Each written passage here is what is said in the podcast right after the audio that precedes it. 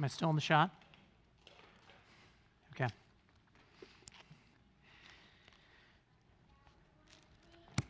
Uh, good morning. My name is Joe Brown. I'm the pastor of discipleship around here. Um, and I get the privilege of reading and expounding upon uh, the scripture this morning. Uh, today's reading comes from 3 John. Um, as you know, well, you may or may not know, but I'll tell you. 3 John is 14 or 15 verses long, and if you want to know why I can't say definitively, talk to me afterwards. Um, and uh, it's really short. So there's no chapters, it's just one chapter. So 3 John's really short. We're gonna, I'm going to be talking about 3 John verses 3 through 4 this morning, but I'm going to read 3 John 1 through 4 right now. So this is the Word of God, and we should hear it and respond to it as such this morning. 3 John 1 through 4 the elder to the beloved Gaius, whom I love in truth. Beloved, I pray that all may go well with you and that you may be in good health as it goes well with your soul. For I rejoiced greatly when the brothers came and testified to your truth, as indeed you were walking in the truth. I have no greater joy than to hear that my children are walking in the truth. Lord God, this is your word. May we hear it May your spirit move in our hearts to convict, to encourage, to comfort, and to draw us to repentance and faith through your scriptures. We pray in the name of the Father, Son, and Holy Spirit. And all God's people said, Amen. Um, this morning, my sermon's sort of on three three points. I mean, I, I am just going to do it. So it's three points. So uh, AJ, go ahead and put my notes up there. So here are the three points of the sermon. Rejoice in a testimony of the gospel, find a rest, find and rest in the truth of the gospel, and thirdly, walk in accordance with the gospel. Um, in my family, we love the Marvel Cinematic Universe. Have you guys ever heard of it? Uh, if you know pop culture, you know since 2008 they've been putting out movies uh, Iron Man, Thor, uh, Captain America, all those things, and sort of culminates in uh, the first, uh, you know, big phase four ended a few years ago with Endgame. I actually pulled my kids out of school so we could go see it on opening day. Um, and I have no guilt about that. Got to have priorities, guys. Got to have priorities. Uh, so, just recently, they started a new show called Loki. I will give no spoilers. I, give no, I will give no spoilers. But the new show called Loki is about Loki, who is a bad guy, okay? He is a bad guy. He's the main villain of the first Avengers movie. He's the main villain to Thor. He's Thor's brother, and he's the main villain, God of mischief, Loki. It's about Loki, it's about him being a bad guy. In the first episode, of Loki. It'll be a six episode show. I will give no spoilers. Don't worry. But in the first episode, Loki is given a testimony of his life. Someone presents to him a testimony of his life. He is given, he sees his life before him. And Loki then responds to that. And I won't say any more than that. And I think the show, we don't really know, but I think the show will be his response to the testimony of his life as it was presented to him in the first episode. If someone was to present to you the testimony of your life, what would that reveal? If you're paying attention, that should make you really uncomfortable. right? Um, Gaius has a testimony. And we read in these verses that John rejoiced greatly when he heard the testimony of Gaius. Now, these brothers that John refers to uh, are probably missionaries, evangelists, someone that, that, that the Apostle John sends to Gaius and the town and the church that he's ministering in. And we'll read in a few verses, in a few weeks, we'll get to it, um, that these brothers come back to John and they give a testimony about Gaius, which John rejoices greatly over. And they also give a testimony about a guy named Diotrephes, which he does not rejoice over. And we'll get to that in a few weeks. But Gaius has a testimony. He testifies to the truth, and it testifies to him walking in the truth. This truth that Gaius has, that he walks in, that he testifies to in his life, has transformed Gaius. It's not just what he believes, but it's how he lives his life. It's his temperament. It's uh, the joy that he has, the, the conduct of his life. You know, when uh, you read about why people leave the church, the number one reason all the time, and whatever survey you take, uh, if I just did a survey right now, if I just went outside of West End Pres and just surveyed people who are walking down the street and I said, either why did you leave the church or why do you not come to church, I guarantee you they would say, because of the people in the church. That's what they all say. They say because of the people. They say because we're, it's filled with hypocrites. Uh, brothers and sisters, I, I'm a hypocrite.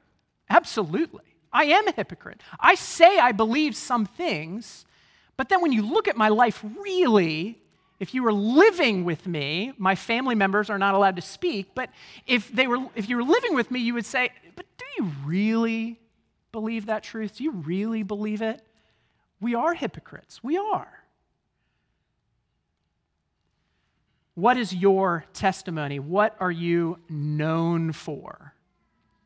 Um, and so, my second point here is about the truth, finding and resting in the truth of the gospel. So, what is this truth? First, what this truth is not. This is a quote from uh, a woman named Heidi Johnston. She wrote a blog post a few months ago that was really encouraging. And the, the blog post is Four Things I Want My Daughters to Know. Four Things I Want My Daughters to Know. And she wrote this, and it's just a, a couple paragraphs, and I think this is great.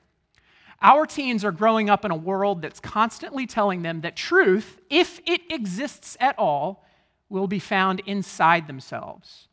They're told that having the courage to follow your feelings and live out your own story is the way to find happiness. The problem with this is that it's based on a lie. As a result, this search for identity and truth is one of the critical issues facing our teens. If truth is found by looking inward, we're left with a host of problems. First, it'll change with every shift in mood or circumstance. And if you know anything about teenage girls, you know shifting of mood happens every minute. Like a boat without an anchor, we'll be tossed and swept away by every gust of wind or wave we encounter. Second, truth that's limited by what we can see and understand will be small. And in a few minutes, I'm going to talk about that. To be the author of our own story might sound appealing, but the stories we scribble for ourselves will inevitably turn out smaller than we hoped. Not only that, but they also rob us of our place in a story that's bigger than we could possibly imagine and truer than we could dare to hope. And third, this subjective approach to truth has a fatal flaw. It assumes the things we find within ourselves will always be good. A cursory understanding of human nature reveals this just is not true. The paradox is that when she then goes on and explains the four things she wants to teach her daughters. And the paradox is that when you choose the long road of obedience, seeking His will above your own desires, you discover that in following Him, you find your true self. The thing is is that we know what truth is not because there are so many truth claims all over our world. All over the globe, all over our televisions, all over our neighborhoods, all over our families, even in our own hearts. We see these truth claims that happen all the time. Uh, Eugene Peterson writes this. Go, go to the next slide. Eugene Peterson writes this Feelings are great liars. if Christians worshiped only when we felt like it, there would be precious little worship. Feelings are important in many areas, but completely unreliable in matters of faith. Uh, I mean, the thing is, is that if you're like me, you know there are Sundays where you just don't want to come to church, right? I mean, I know, I, I, I, talk to you. I know that there are people in church that are super excited to be here, and then there's the rest of us that are barely here. We're, we we come maybe because it's just out of routine, or maybe we come, maybe we come because we know this to be true. I don't feel like coming, but I know I need to be reminded of the gospel again and again. I, I, don't, I don't really want to be here, but I know that's where I need to be. I mean, that happens. And in fact, that's, that's me maybe most weeks. And so, what do we do with this? So, what do we do? Here's uh, four really tiny sentence fragments that I wrote this week, and maybe the words that I wrote this week that I'm most proud of. Use your mind, find the truth, love people, and hate lies. Uh, if you forget everything else I say this morning, maybe remember those four sentences. Use your mind, find the truth, love people, hate lies. Christian, use your mind. This is hard work. Paul wrote in uh, Romans 1:17, he wrote, "For in it the righteousness of God is revealed from faith for faith, as it is written, the righteous, righteous shall live by faith." I just read that because we've all heard verses like that, and some of you may not have even heard what I just read. I'm going to read it one more time. Romans 1:17 For in it the righteousness of God is revealed from faith for faith. As it is written, the righteous shall live by faith. Now maybe some of you know what that means. But if you know what that means, it's not because you just heard that verse once and then you were like, oh, now I know what it means. Makes sense to me. No, it takes time to dig into scriptures. When Martin Luther was meditating on this verse, he wrote this I beat inopportunely upon Paul at this place, most ardently desiring to know what St. Paul wanted. At last, by the mercy of God, meditating day and night, I gave heed to the context of the words. There I began to understand the righteousness of God is that by which the righteous lived by a gift of God, namely by faith. Now, I just said something that is doctrinally true, but I hope you heard what Luther did was that he read the scriptures and he worked hard at it. He tried to understand what it meant. He didn't just read it and say, oh, that sounds good. Let me get on, up, get on with my day. No, he was like, I don't understand this. God, help me understand it. Reading scripture, doing this Christian life, use your mind. It is hard work. He, Paul writes in 2 Corinthians 10 take every thought captive to obey Christ. He didn't say take some thoughts, or take the thoughts that I have while I'm listening to a sermon, or take the thoughts that I have when I'm reading my Bible. No, take every thought captive to obey Christ. Joe Brown, when you're watching Loki and other great movies of the Marvel Cinematic Universe, and even the ones that aren't that great, when you're watching those, take your thoughts captive. Think about it. How does this apply to gospel truths? How does this apply to my life?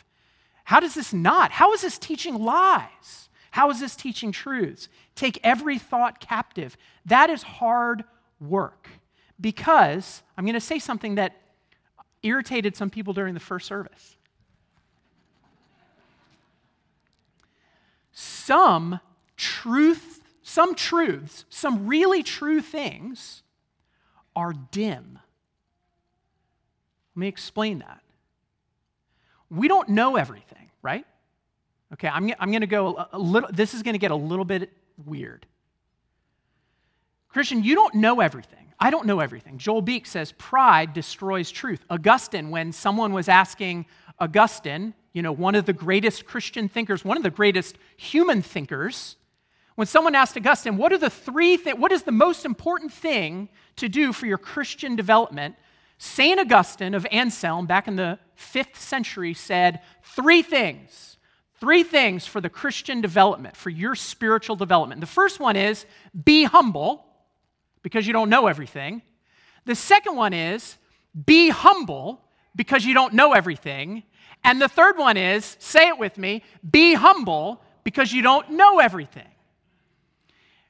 Some truths we just don't know right? We just don't know. We don't grasp everything that is true in the world. Um, my son has been getting really into math, and uh, I'm just going to say this, even though it's going to embarrass him. But like yes, yesterday, he texted me something really cool where he um, wrote an integer sequence, and it got published on the Encyclopedia of Integer Sequences. And he sent me the link to it, and I thought, no idea what this is. Doesn't make sense to me. I guess it's about math, but it has more letters than numbers, so. there is a famous mathematician who is a, a crazy man, Kurt Gödel. Uh, I actually didn't know how to pronounce that, but uh, math professor Jim Davis was in the first service, and afterwards he came up to me and was like, You pronounce it this way, Gödel, Kurt Gödel. Um, he's a German mathematician. He was a crazy man. He wrote um, in the vein of St. Anselm. Uh, St. Anselm is a famous Christian thinker who created an ontological uh, proof of the existence of God. If you want to talk about that later, sure, you can come talk to me about it. Um, but Kurt Gödel wrote a 144 theorem proving the existence of God. In, you know, in, I'm sure it doesn't prove it to some people, but uh, he was a crazy man um, and was really exciting. I read a novel by Jane, uh, Jane Levin, A Madman Dreams of Turing Machines, and it's a, novelization of a conversation between Kurt Gödel and uh, Turing, uh, I forget, um, Alan Turing, um, which is just a weird, crazy thing, but I'm not going to go into all that. But in it, in that book that Janna Levin wrote, she was explaining some of Kurt Gödel's thoughts about truth. And he said this Kurt Gödel, German mathematician, back in the, you know, 19th century. He said, For truth, look for it and you'll find it where He, God, said it is, just off center from where you're staring.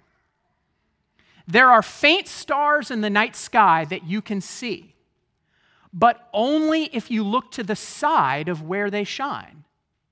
They burn too weakly or are too far away to be seen directly, even if you stare but you can see them out of the corner of your eye because the cells on the periphery of your retina are more sensitive to light. Maybe truth is just like that. You can see it, but only out of the corner of your eye. And there are some great truths that are like bright as the sun, and we can say, like C.S. Lewis, that by it, by Jesus, I can see everything else. I don't love the sun because I can see it, I love the sun because it shows me everything else. There are some great truths like that. But there are some truths that are true aspects of creation and of God that are simply beyond our capacity to understand, beyond what God has revealed to us. And this is the beauty of science. There are things that we don't know. Uh, there was a, a, a, Christian philosopher that told me once that if you want to, if you have to decide between Jesus and truth, go to truth because Jesus is already there. So I told you it was going to get a little weird, so I'm going to bring us back. So, how does this bear in our lives today? I'll tell you how. It, it, it, this has been a helpful categorization for me that there are truths that are blood truths that are written in blood. There are truths that are written in ink. And then there are truths that are written in pencil. Truth statements that are written in blood are essential. And you want to know which ones they are? The Word of God. The Word of God revealed to us from God using people, written in blood. Can we change these truth statements? Can we change this? Absolutely not. We do at our own peril. Written in blood are the essential revealed will of God in His Word. When you read the Bible, we do the hard work of trying to understand, trying to understand his revealed word. It's hard, like we just talked about. But Christianity in these and in the scripture has been delivered to the church. It has been entrusted to the church. These Christians are those who believe this teaching, who know it, who have it, who stand in it, who are established in it.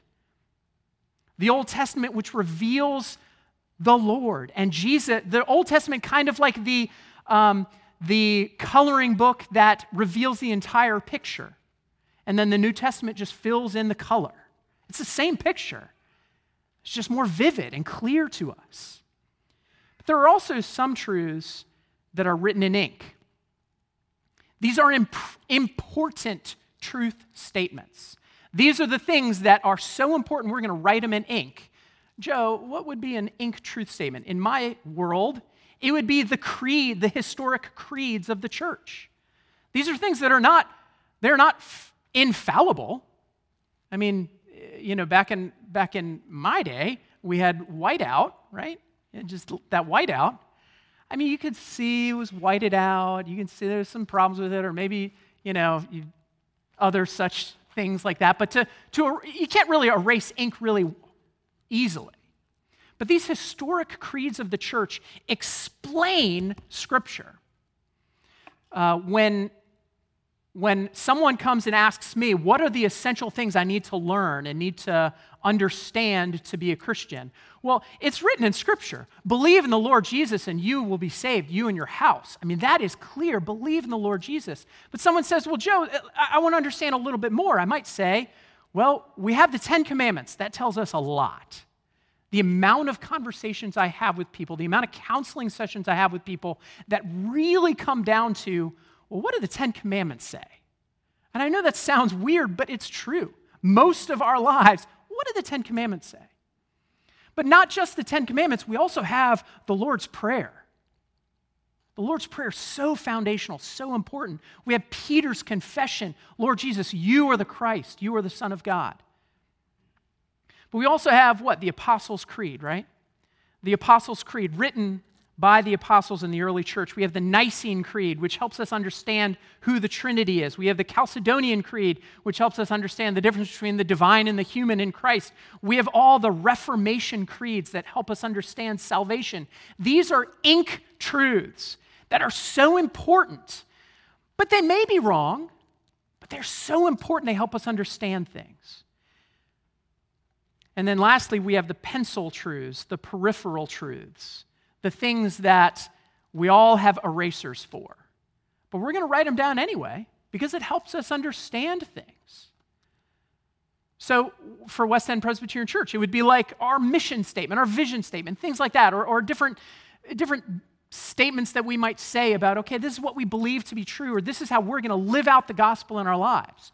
But for you personally, for me personally, they're the things that I find very important. They're the things that I say, my faith tells me I should speak to this issue. There are, there are brothers and sisters that say, my faith tells me I need to speak to racial reconciliation. That is what I need to speak to.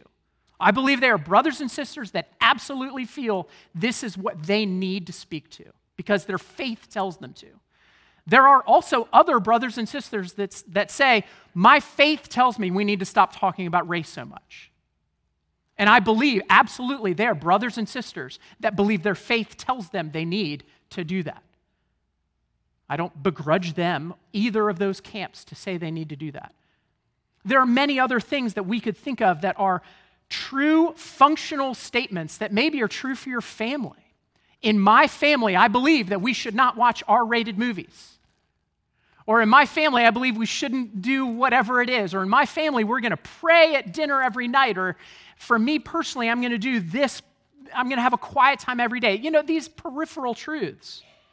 The problem is, we make pencil truths into blood truths.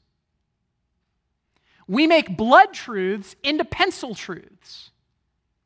Too often, brothers and sisters I'm talking to say, Yeah, we're going to talk about this issue, whatever it may be, fill in the blank. We're going to talk about this issue, it's so important. Oh, yeah, yeah, yeah, this is true, this is, you know, important, you know, whatever. But this is really important.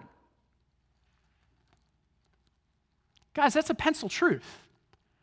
We've got erasers. It, it, it may be really important to speak to, but let's be clear. This is a blood truth.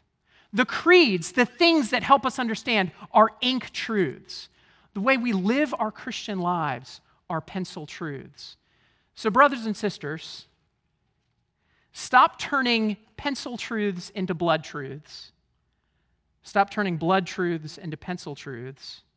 And stop, stop thinking that other brothers and sisters have done that already. Give each other the benefit of the doubt. Amen? Uh, we need to find the truth. Use your mind, find the truth. We need to find the truth. Um, scripture defines what orthodoxy is, what is true, what we all believe, what Christians believe. It is adherence to the gospel, to the very person and work of Jesus Christ. The gospel must be more than affirming Christian doctrine as objective truth, lest we develop a new generation of what C.S. Lewis called men without chests or men without, heart, or men without hearts. It cannot simply be affirming another set of philosophical statements that one can hold, examine, incise, and dissect. It must be vivified, it must be made alive. It is, after all, the very power of God. We need to find what is true.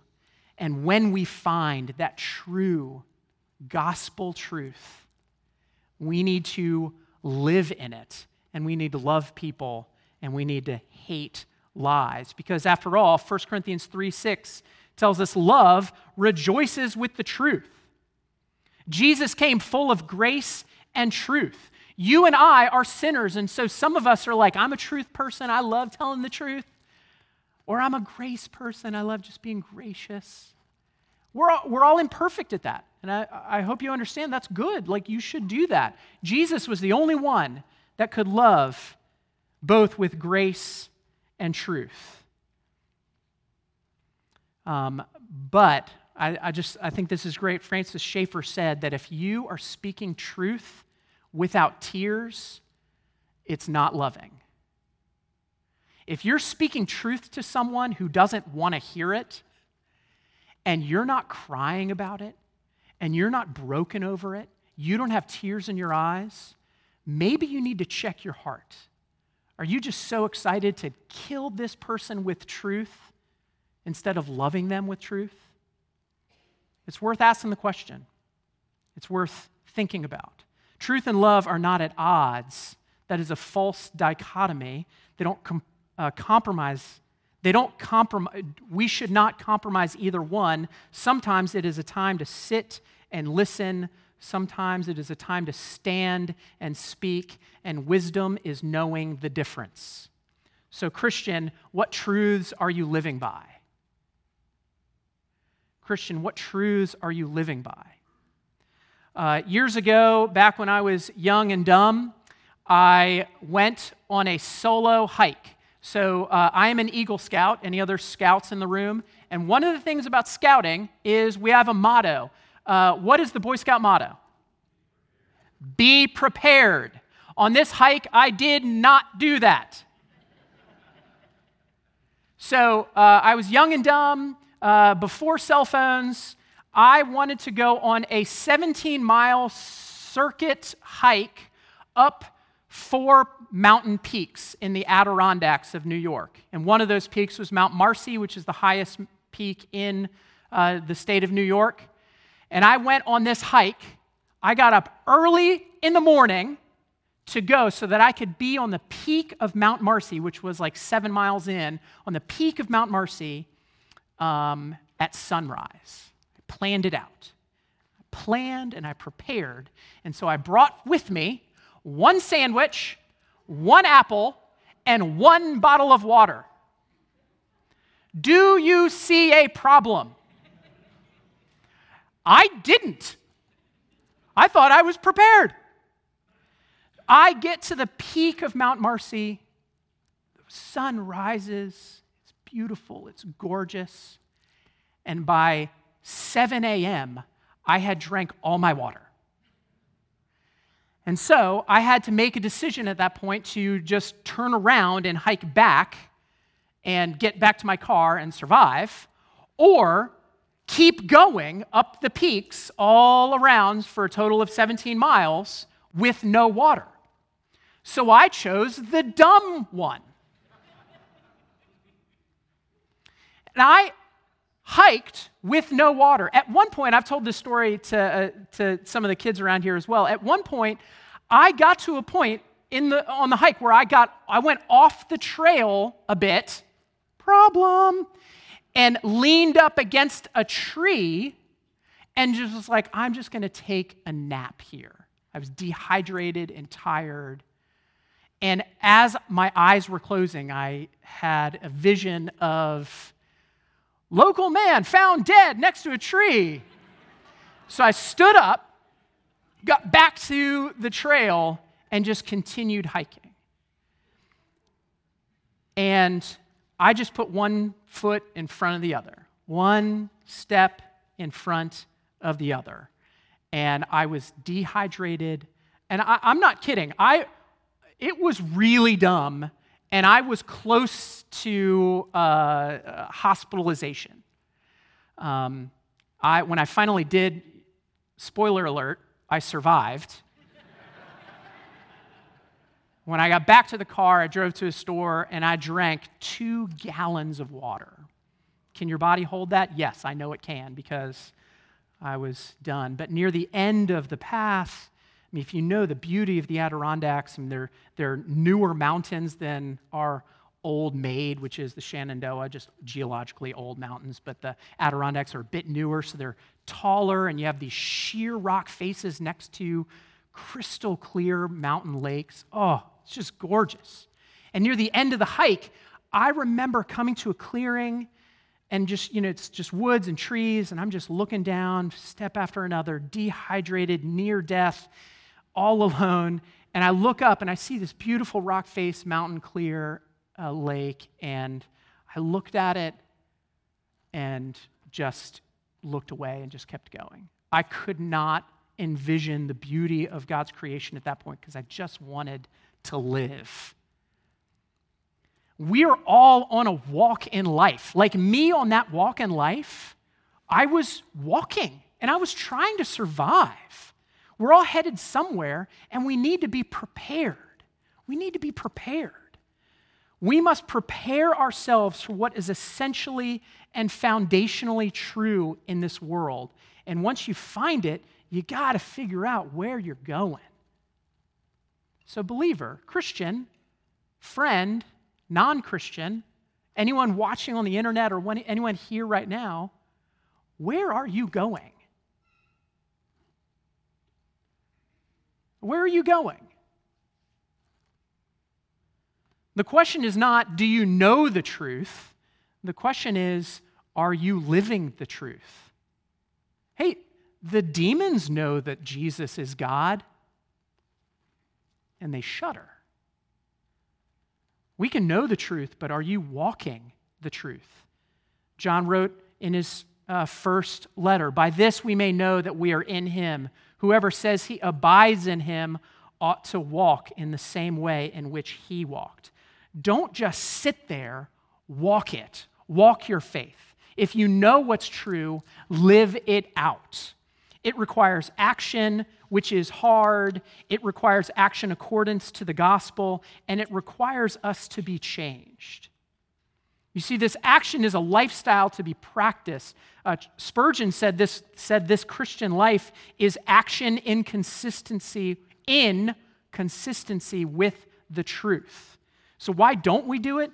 Because it's stinking hard. It just is. The Christian life is not an easy life. If you think it's an easy life, you're not paying attention. If you are going to walk in a world in which thinks you are the enemy, that's hard. We need to walk in accordance with the Gospels. The religious leaders honored him with their lips and denied him with their practice. The test of true discipleship to Christ is that we walk in and have our lives conformed to God's truth.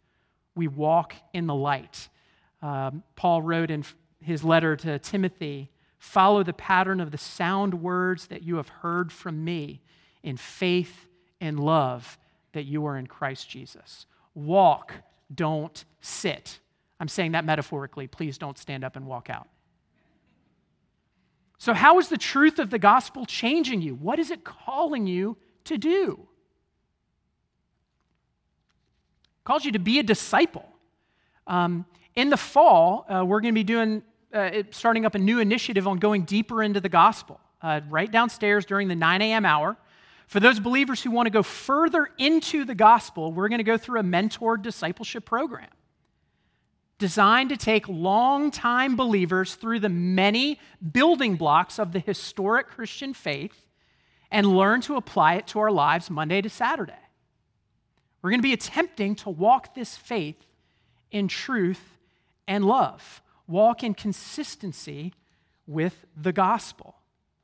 This mentor discipleship program is something we need to do if you want to walk in the gospel. Sometimes we think that the gospel is the milk, and then learning new intricacies of Christian stuff is the meat. No! The gospel is the milk, and the gospel is the meat of the Christian faith. We learn and immerse ourselves in what is true over and over and over again. Much of the walking to be seen in the world is a vain show.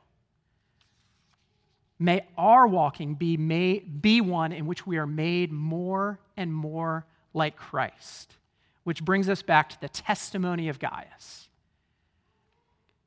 He, want, he testified to walking in faith. Do you want to be a better evangelist? Do you want to be a better um, apologist, a better Christian Bible study leader? If you want to be a, if your best evangelistic efforts are coming up with arguments about this or that, you're doing it wrong. Your best evangelistic efforts is living a holy life. And how do we get a holy life? Through Jesus Christ, who loves his church enough that he gave himself up for us, that he might present us holy and blameless, without spot or wrinkle. A people walking in truth crown the head of Jesus. A people walking in truth crown the head of Jesus. And so, go to my last slide. May we end on this. We rejoice in the testimony of the gospel. So, my question to you is what is your testimony to the world? we find and rest in the truth of the gospel. So, my question is you what truths are you living by? And lastly, we walk in accordance with the gospel. And my question to you is where are you going? Brothers and sisters, God rejoices over his people. The Spirit grounds his people in what is true. Jesus walked to the cross for his people to make us holy and blameless. Amen? Amen. Let me pray for us. Jesus, we thank you for your faithfulness and we thank you that you are true. I pray that you help all those that can hear my voice know what is essentially true. For those that are confused, I pray that you put into their path someone who can point them to the essential truths of the gospel. And I pray, Lord, that you make us people that don't deflect others from seeing the beauty of Christ, but may we be people who reflect the beauty of Christ. We pray in the name of the Father, Son, and Holy Spirit. Amen.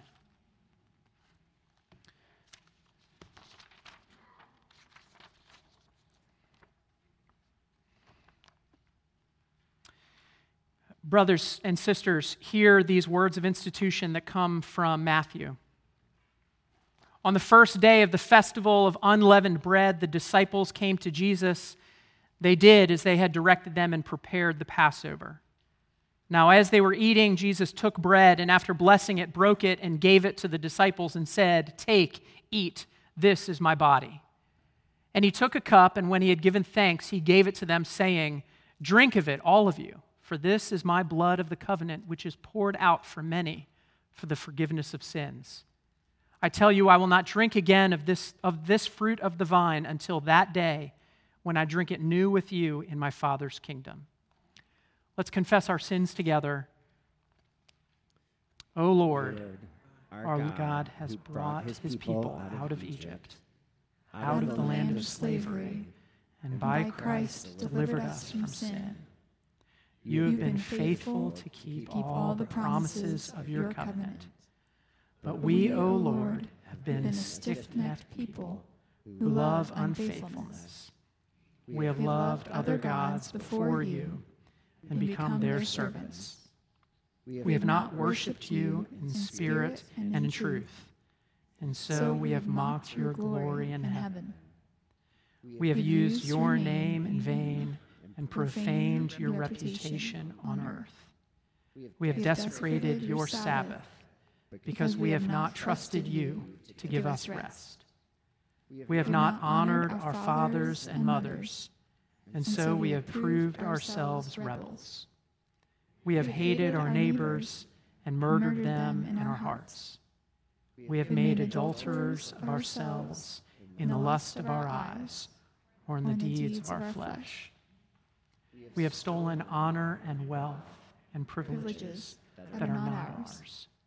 We have lied and falsely accused, for we love gossip more than truth. We have coveted blessings you wisely and righteously gave to others. O oh, oh, Lord, have mercy on us, for we have not kept your law.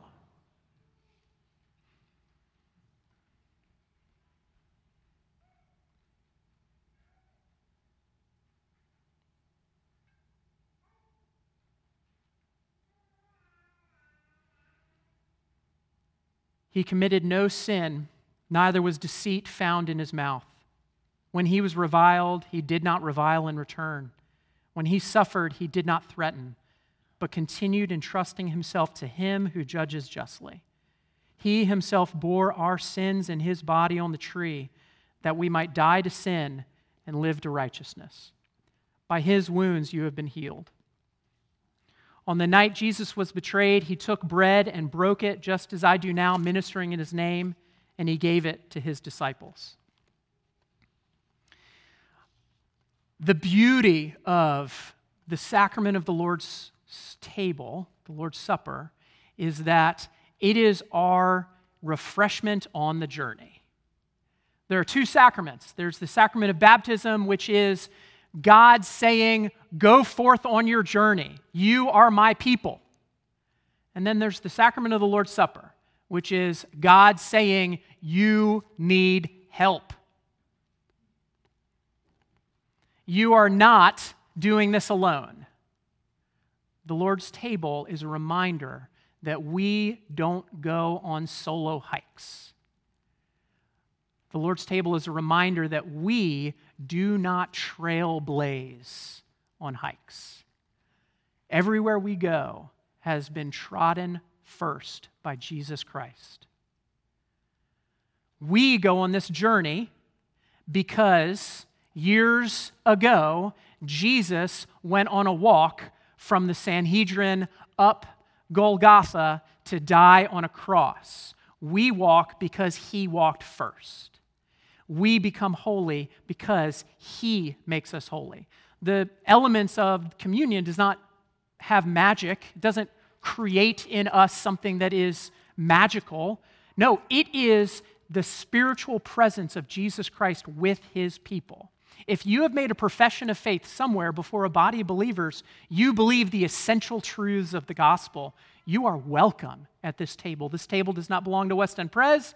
Well, I guess these physical tables do, but the Lord's Supper doesn't belong to West End Pres. The Lord's table does not belong to the Presbyterian church. It doesn't even belong to the Protestant church. The Lord's table belongs to the Lord. And if you believe in the Lord, the essential truths of the gospel, you are invited to come. Uh, we have, just like in previous times, we have juice with that and gluten free, wine and gluten free. Both of those are in the double cup wine on top and a wafer in the cup below. When you come forward, you can get one. And then in the middle on each table is wheat flour wafer and juice in the little uh, pre-packaged container. All four tables are the same. As the elders come forward, let me remind you that you can come by yourself when, as you feel led, or you can come uh, as a representative of your family and you can get the elements and bring them back uh, to the table. And then, lastly, let me remind you that uh, once you get the elements while we're singing the song, take it back and we will take it all together at the end of the song.